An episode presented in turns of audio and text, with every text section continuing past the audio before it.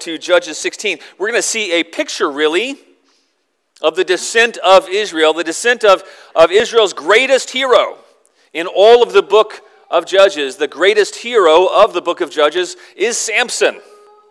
We, we don't see any other judge of comparative strength to Samson. And yet, we're going to see that as he gave in to temptation and sin, he was blinded by his sin. And he fell into darkness. Turn to your, in your Bibles to Judges 16. We're going to read verses 1 to 31. This is God's holy, inspired word. Samson went to Gaza, and there he saw a prostitute, and he went into her. The Gazites were told, Samson has come here, and they surrounded the place and set an ambush for him all night at the gate of the city. They kept quiet all night, saying, Let us wait till the light of the morning, then we will kill him. But Samson lay till midnight, and at midnight he arose and took hold of the doors of the gate of the city and the two posts, and pulled them up, bar and all, and put them on his shoulders, and carried them to the top of the hill that is in front of Hebron. After this, he loved a woman in the valley of Sorek, whose name was Delilah. And the lords of the Philistines came up to her and said to her, Seduce him and see where his great strength lies, and by what means we may overpower him, that we may bind him to humble him. And we will each give you 1,100 pieces of silver. So Delilah said to Samson, Please tell me where your great strength lies, and how you might be bound, that one could subdue you. Samson said to her, If they bind me with seven fresh bowstrings that have not been dried, then I shall become weak and be like any other man. Then the lords of the Philistines brought up to her seven fresh bowstrings that had not been dried, and she bound him with them. Now she had men lying in ambush in an inner chamber. And she said to him, The Philistines are upon you, Samson. But he snapped the bowstrings as a thread of flax snaps when it touches the fire. So the secret of his strength was not known. Then Delilah said to Samson, Behold, you've mocked me and told me lies. Please tell me how you might be bound. And he said to her, If they bind me with new ropes that have not been used, then I shall become weak and be like any other man. So Delilah took new ropes and bound him with them and said to him, The Philistines are upon you, Samson. And the men lying in ambush were in an inner chamber, but he snapped the ropes off his arms like a thread. Then Delilah said to Samson, Until now you've mocked me and told me lies. Tell me how you might be bound. And he said to her, If you weave the seven locks of my head with the, with the web and fasten it tight with a pin, then I shall become weak and be like any other man. So while he slept, Delilah took the seven locks of his head and wove them into the web. And she made them tight with a pin and said to him, The Philistines are upon you, Samson. But he awoke from his sleep and pulled away the pin and loom and the web. And she said to him, How can you say I love you when your heart is not with me? You've mocked me these three times, and you've not told me where your great strength lies. And when he, she pressed him hard with her words day after day and urged him, his soul was vexed to death. And he told her all his heart. And he said to her, A razor has never come upon my head, for I have been a Nazarite to God from my mother's womb. If my head is shaved, then my strength will leave me, and I shall become weak and be like any other man. When Delilah saw that he told her all his heart, she sent and called the lords of the Philistines, saying, Come up again, for he has told me all his heart. Then the lords of the Philistines came up to her and brought the money in their hands. She made him sleep on her knees, and she called a man and had him shave off the seven locks of his head. Then she began to torment him, and his strength left him. And she said, The Philistines are upon you, Samson. But he awoke from his sleep and said, I will go out as at other times and shake myself free. But he did not know that the Lord had left him. And the Philistines seized him and gouged out his eyes and brought him down to Gaza and bound him with bronze shackles. And he ground mill in the prison. But the hair of his head began to grow again after it had been shaved. Now the lords of the Philistines gathered to offer a great sacrifice to Dagon, their God, and to rejoice.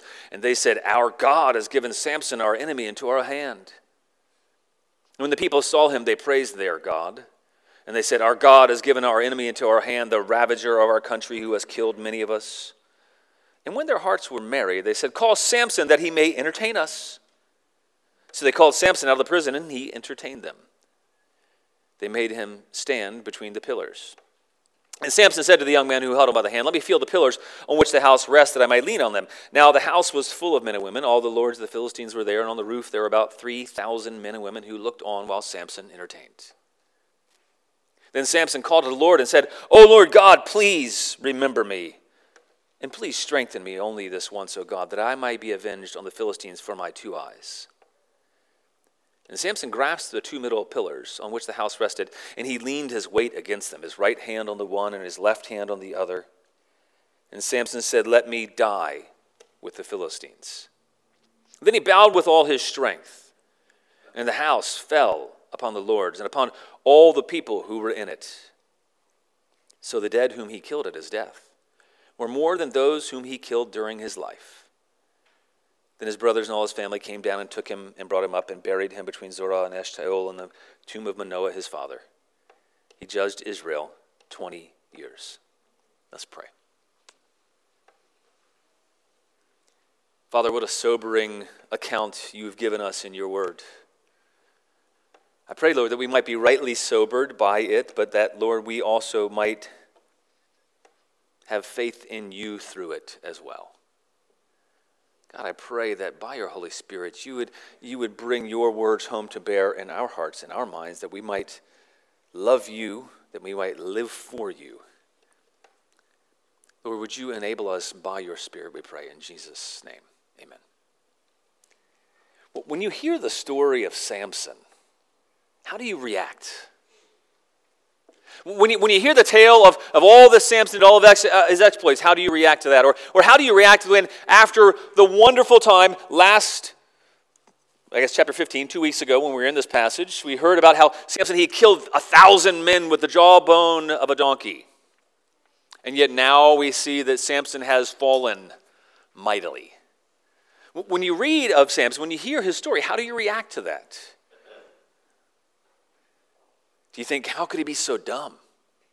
How, could, how could Samson, like, three times in a row, and then he went for a fourth? Why in the world did he let Delilah bind him at all? Much less four times. What is going on with Samson? Why was he there to begin with? How could he? You ever think that? How could Samson be so dumb? How could he be so sinful? How could he be so blind? If you read it wondering those things and thinking those things, you might be reading the story wrong. Because you see, he, he represents the best of the best. I know that sounds shocking because he really does some of the worst, right? But he, he represents the best of the judges.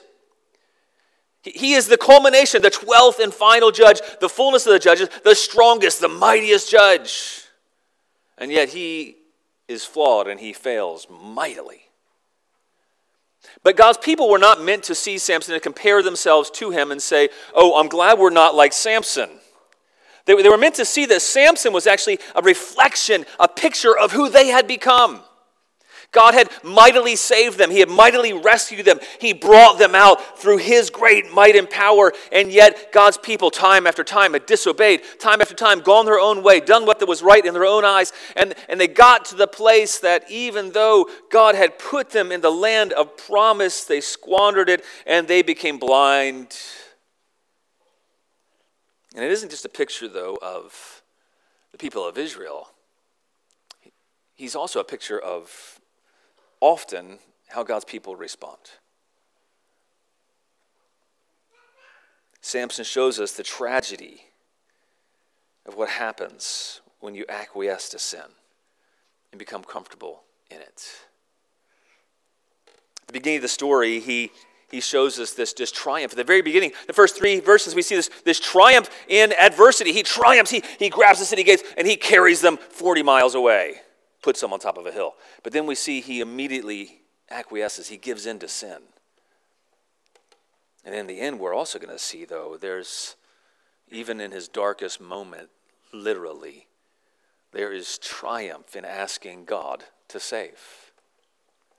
Samson represents God's people, but he also functions as a pointer to a greater deliverer As we go through the chapter, I want you to be listening for how does he point to a greater deliverer to come? Because that's what he was. He was a forerunner, pointing to the great deliverer to come. A forerunner that he was not sufficient, but one who is sufficient is needed.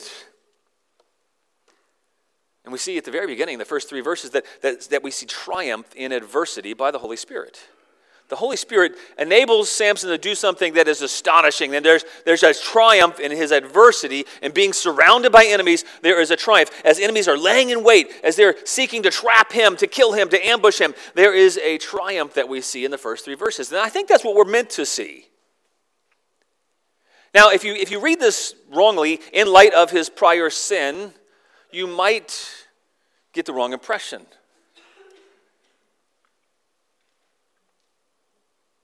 You see, most people skip over the first three verses of this passage. They view them as some weird aside that's, that's unrelated to the main passage, but it frames things up, really, for this whole passage. At the beginning, he has triumph, and the end, he has triumph. Both are through God's power. Both are through God's power. The odd thing that we see as this verse, as this chapter opens up, is that Samson is alone. Now, that should, that should surprise us, that should shock us. Where are God's people? He, has he has killed a thousand people with the jawbone of a donkey. He, and the army was behind him and did nothing. There was 3,000 men or so behind him when they took him to deliver him to the Philistines, and yet no one was around. They didn't follow him after that. That is shocking. You would think they would say, We need to deliver Samson, would you lead us? And they will follow him, but yet he's all alone because God's people have deserted their deliverer.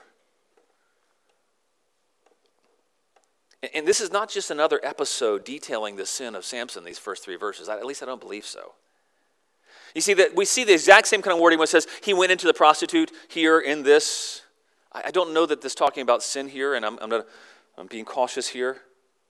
Because we see the same kind of verbiage, the exact same wording actually in Judges 4.22. When, when Barak, he goes into the tent of Jael, he says he goes into Jael.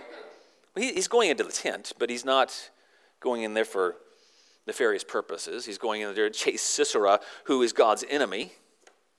And then we see as well in, in the book right before this, in Joshua, the book of Joshua ta- tells about how when Israel was wanting to take over Jericho, Joshua sent out two spies. And where did those two spies go? Those two spies went and they went to the house of a prostitute, to Rahab. Now, why did they do that? You might, might wonder. Well, if you were a judge, if you were a conqueror and you were looking to go and take down a city, the first thing you would do is you would go and, and get a lay of the land. You would, you would figure out where things are and who was where, and you would scout out your enemy. But you wouldn't just go to a town like a normal visitor might, because a normal visitor would go to a town and they would go to the gate, they would talk to the elders and say, Hey, how can I find a place to stay? And they would give them lodging, and they would arrange it that way at the gate of the city. But, but Samson's wanted to go in unnoticed, so he goes in and he stays with this prostitute. Notice it doesn't give the details saying he's sinful in doing this. I think this is a, a, kind of a picture of the same thing of he is actually going in to do his job. He's, he's actually going into the city in order to carry out his role as a deliverer. And how do, why do I think that's? Because when you're seeking to take over a city in ancient times, you would first attack its gates. And once you breach the gates of the city, then you would take the whole city down. So that's what we see. Samson, he is he's going into the city, and he somehow they find out that he's there. He, he tries to go in unnoticed, and somehow they find out he's there, and they lay an ambush. And, and silly enough, they lay an ambush for Samson, thinking, hey, we'll wait till this it's daylight, and then we'll attack him. Instead of doing the smart thing, thinking, well, hey, we'll wait till he's asleep, and then we'll attack him. They, they, they're like, we'll wait till he wakes up. And so they go and they wait in the gate, and there's probably different housing in the sides of the gate for combating the enemy when they would come in. But, but Samson, he wakes up at midnight and he goes out and he lifts. This is an incredible picture. This is an incredible triumph. That God, by his Spirit, only God can enable a human being to pick up city gates, weighing probably a couple thousand pounds, several thousand pounds. He picks up these gates and he, he puts them on his shoulders and he carries them to the hill facing Horeb, which is about 40 miles away, by the way this, this, this hill that was kind of the peak in between Philistine land and, and Israelite land, this, this hill in between the valley of Sorek and, and the Israelites, that would have been able to be seen for miles around. And, and I love the imagery there. They, he, he takes these gates and he carries them all the way up there and he sets them on the hill as if to say, Look at what your deliverer has done. And so all the people of Israel can see that he's, he's achieved victory. He's taken the gates of the enemy, and you would expect Israel to come out and join him. Maybe that's why he doesn't do anything after this. He maybe he's a little bummed out that God's people didn't follow him. But it's a sign both to the enemy, to the Philistines, that, that God has defeated them. He's beginning the defeat. He's taken the gates. And it's also a sign to God's people that God is beginning to save Israel. His, his pulling up of these gates symbolizes the beginning of the deliverer's defeat of Gaza. And our passage is going to end with the pulling down of the temple of Dagon. It's marking both the, the beginning of defeat and then the final defeat of the false gods. And so these, these first three verses, they, they function kind of as a, as a picture of triumph and adversity by the power of the Spirit. But unfortunately, our story doesn't end there. We have verses 4 to 21. And those show us really this the tragedy in acquiescing to sin. There is a tragedy that comes as he gives in to sin, as he gives in to temptation. Now we don't we don't know the details exactly. We don't know even if he married her or if he was with her without being married. We have no idea. It just says after this he loved a woman. He loved a woman in the valley of Sorek. The valley of Sorek was a valley that, that went between the land of Israel and the land of the Philistines. It tells us her name was Delilah. That's actually a Hebrew name. He's not necessarily sinning here in, in loving Delilah. Now, he's a bad judge of character. But Delilah, whose name can mean either flirt or of the night, neither of which is a good indicator for Samson. Maybe the author lists her name here because she's the one who will darken and blind Samson's eyes. He, Samson was known as the son or the child of the sun, and she is of the night, kind of signaling this shift to tragic defeat to come. Somehow, the Lord of the Philistines, they find out that Samson is in her place, that he is there, and they are probably still on the hunt for him. Actually, after all, he is considered an enemy of the state of Philistine or the Philistine state. He was a wanted enemy, and they were willing to pay a large sum. And it says that the Philistine lords came to Delilah, and they paid her, were willing to pay her 1,100 pieces of silver each. And there's probably five Philistine lords because there's five Philistine cities, and it speaks of five Philistine lords in the Bible. And so these lords, they come to her and they, they offer 1,100 pieces of silver each. Now, we'll find out in the next chapter of Judges that, that 10 pieces of silver was a good year's wage. She's offered 1,100 pieces of silver, probably by five different people. That's like five and a half million a piece, 25, 30 million, somewhere in that range. That's a pretty big offer. So she gives in to this temptation, and the offer was too good for Delilah to turn down. People have betrayed others for far less. Is too good for her to turn down. And it really reveals the importance of uh, picking who you love really carefully. It, it, it, it reveals the importance of not giving your heart to somebody before you actually understand who they are. Of not getting involved with somebody until you, you know that they're following after the Lord, that they are pursuing the Lord, that, that they their character matters. So Delilah asks Samson, says, Tell me Tell me where your great strength lies. And get this, she just asks him straight up. Look in, look in verse 6. She's, she's not beating around the bush. She's not indirect. Hey, tell me where your great strength lies and how you might be bound that one could subdue you. And you would think, Samson, why did you not run right then? She's telling you exactly what she wants to do to you and asks you, how your, where's your strength so that somebody could subdue you?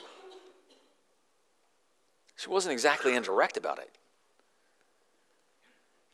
We're not sure what he thought deliberately, but he, he lied to her. He's playing the game. He didn't think that that temptation, that that was a big deal, the temptation to give up his vow to God, he didn't think that was a big deal. And so he was playing the game with her. And then even crazier is that in verse 9 it tells us she had men laying an ambush in the inner chamber. I don't know how Samson didn't like check out the whole house, but he didn't notice the other room where there's a bunch of people. Or maybe he did and he just didn't care because he was that arrogant. And so when she says, Samson, the Philistines are on you, he says, he throws them off. She calls the men in. and says the secret of his strength was not known. What's shocking is the incredibly poor judgment that Samson displays after being betrayed once. After being betrayed the first time, after toying with her, after playing her game, and she betrays him and has people staying in her house to ambush him, he's like, no big deal. I love her. By the way, if anybody ever manipulates you like that, run. If anybody ever sets an ambush for you, run.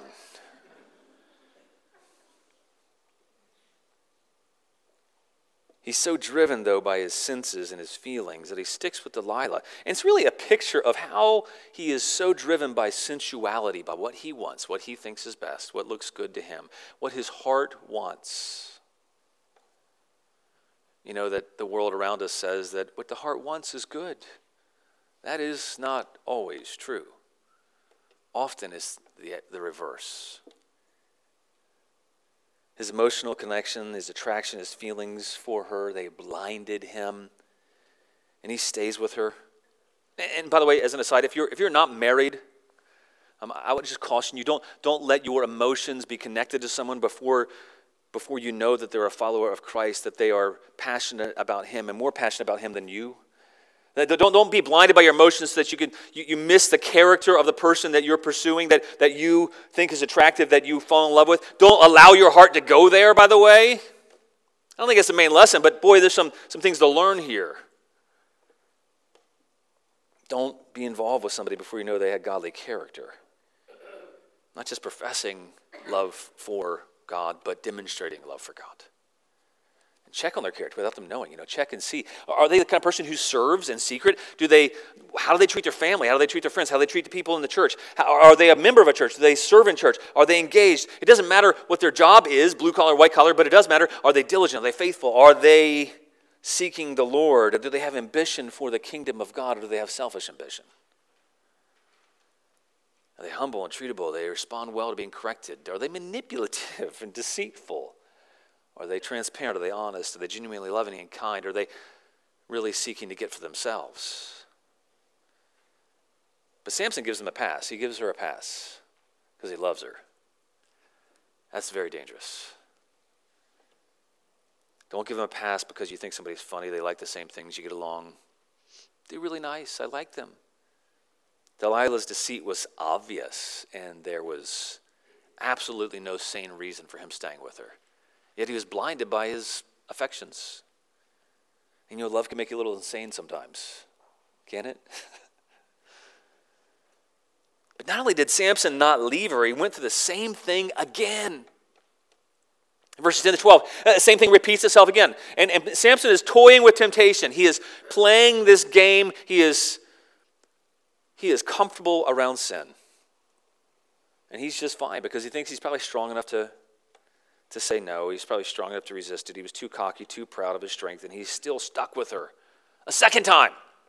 But then again, the whole thing repeats itself, and I don't get this one. The people come out of the inner chamber again. Hello, Samson. And yet, the same thing repeats. Samson throws them off.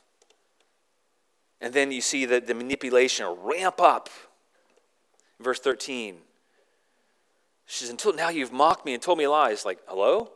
Uh, haven't you done exactly what you're accusing him of? And so he tells her another lie. A third time, same thing happens again. They come out from hiding and they attack him. Three times, Samson still sticks with Delilah.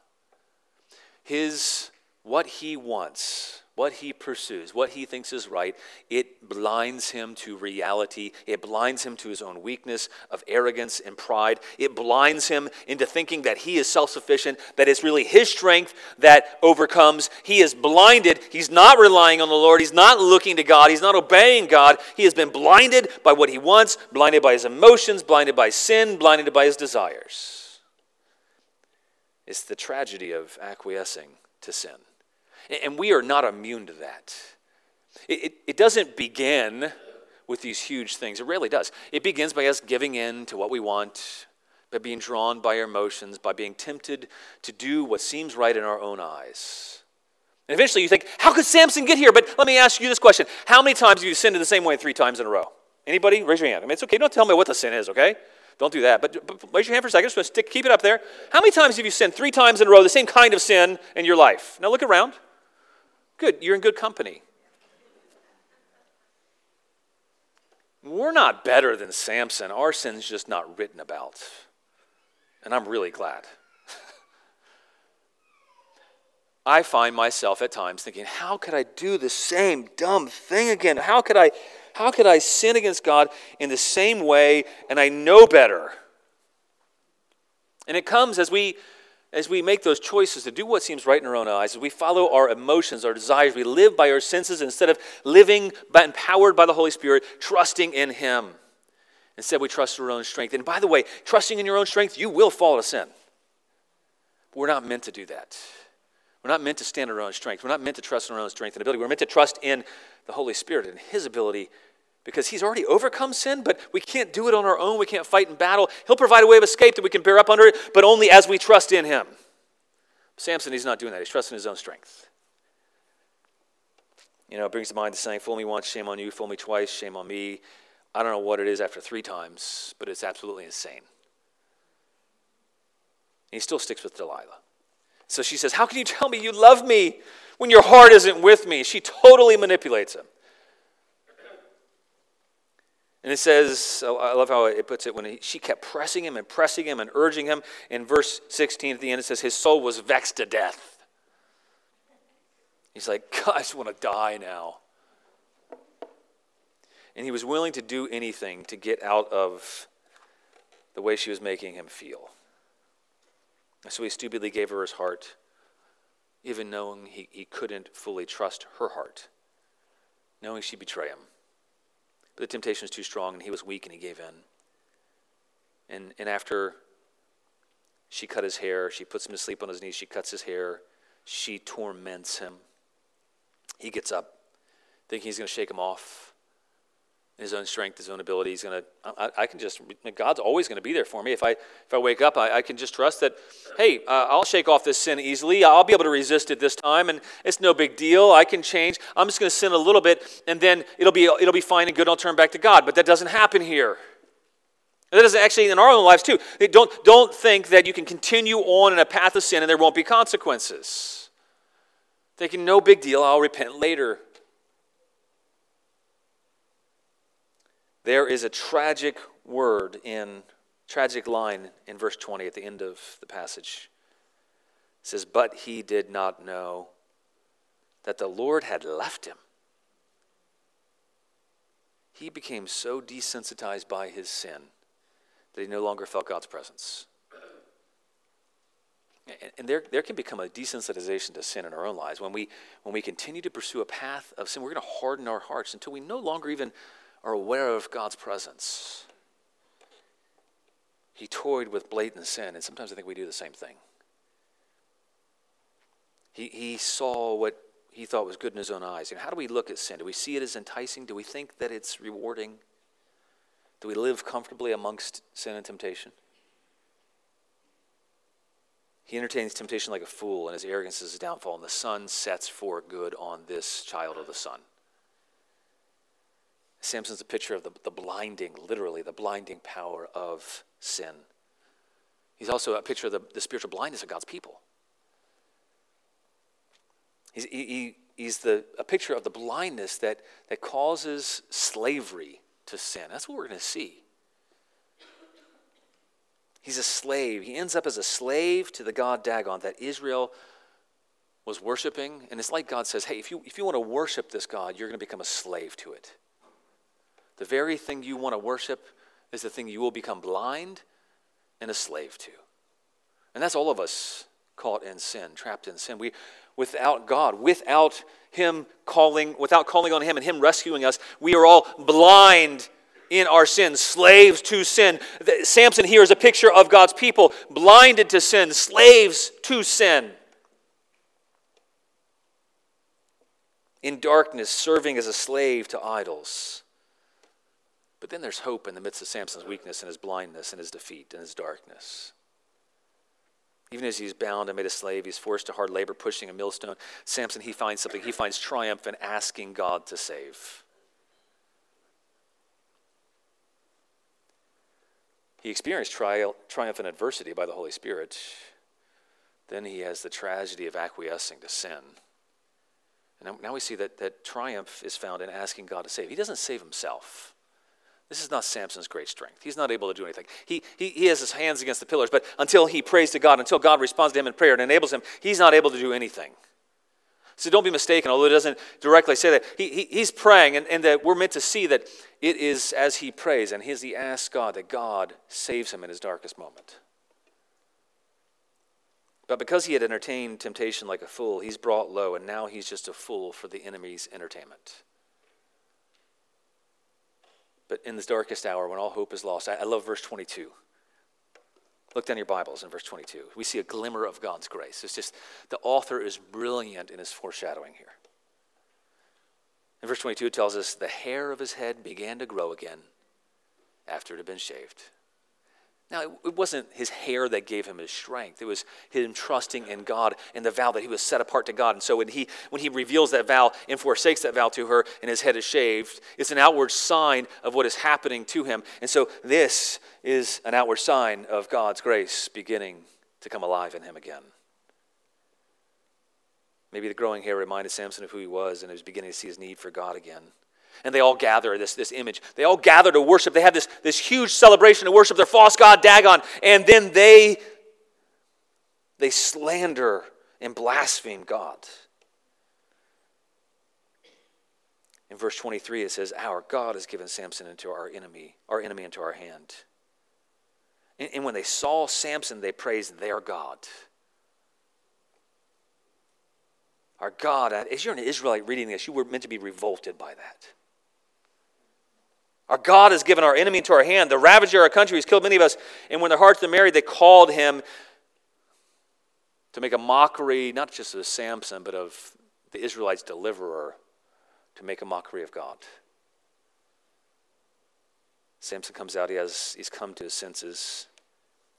Before, when he had physical sight, he was too blind to see what he needed to do. Now that he has no sight, he sees what he needs to do. And so he has this young man guide him to the place to put his hand on the pillars, and he cries out, he says, To Yahweh, the great covenant keeping God, the creator of heaven and earth. He cries out to the covenant keeping God above all gods, and he prays, and he says, Oh Lord God, please remember me. Please strengthen me. Only this once, that I might be avenged on the Philistines for my two eyes. And I don't think this is just a prayer for his own revenge. You see, that eyes is an imagery, the doing what's right in their own eyes, an imagery of really that runs throughout the book of Judges. Doing what's right in our own eyes leads to blindness. So he's asking God for restoration, not physical sight. He's asking God for that he might be avenged, that God's deliverer might be avenged. So God enables him, Samson, the entertainer, to literally bring the house down. And Samson knew that in his death he'd kill, kill the Philistines there, and he, he, he would cut off the head of the snake by taking out their leaders. And so he bows with all his strength. And the whole place comes down and it kills everyone. I can't imagine the scene.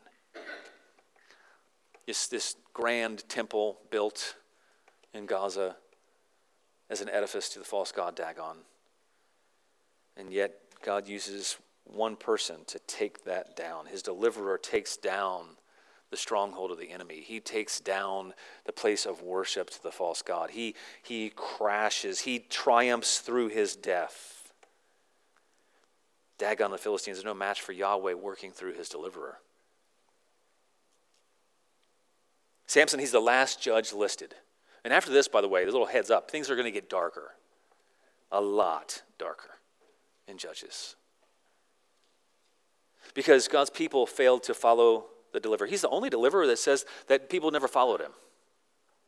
Out of all 12 of them, the final, the culmination of the judges, they didn't, the people didn't recognize him as a deliverer. They didn't follow him. And so finally, God says, no more. And he gives them over to their sins. It's the culmination of the, the cultural, the social decline, the moral decline of Israel, the result of their covenant unfaithfulness. And this is a picture of that. And yet, God is determined to save his people through his deliverer despite blindness and sin and slavery to sin. God faithfully, he mercifully restores and rescues sinners by his grace. And, and Samson, he's a picture of, of calling on the name of the Lord. It says, All those who call on the name of the Lord will be saved. His people don't follow him in that. He was their most capable warrior yet by far. But they didn't recognize him as their deliverer. They failed to recognize him as their judge. And he had failed to judge rightly. But in the end, he realized I've been called to something greater. And I've been called to self sacrifice. And in the end, we see that he actually sacrifices himself. This is not suicide. This is him sacrificing himself to rescue God's people from blindness. That's what we're meant to see. To rescue God's people from blindness in a sacrificial death. He's rescuing God's people from enslavement through a sacrificial death. He is, he is taking the head of the snake, he is cutting off the head of the enemy through his sacrificial death. But by the end, you realize that the people have sunk so low, they need to be completely redeemed. They need a new kind of deliverer. You know, God gave us the book of Judges as a warning to show us just how deceived and depraved that each and every one of us can become without His merciful grace. All hope would be lost for us without His grace. If you think you're better than Samson, think again. Samson was the most spirit filled judge in all the book of Judges. Four times it speaks of him being filled with the Spirit, the Spirit rushing on him. No other judge does it say that of. The strongest, the mightiest judge. Don't think you're better than Samson. That's why God had to send another deliverer. Samson pointed forward to another deliverer. He pointed forward to one who would crush the enemy who would crush Satan's head. In his death, he would, be, he would raise himself up on a cross. And, and in his death, he would sacrifice himself so that he would crush the power of the evil one. He would defeat God's enemies. He would take the head of the serpent.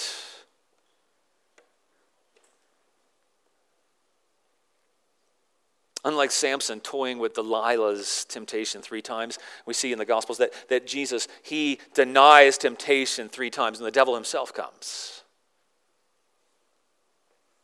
His people didn't recognize him as the greatest deliverer humanity's ever known.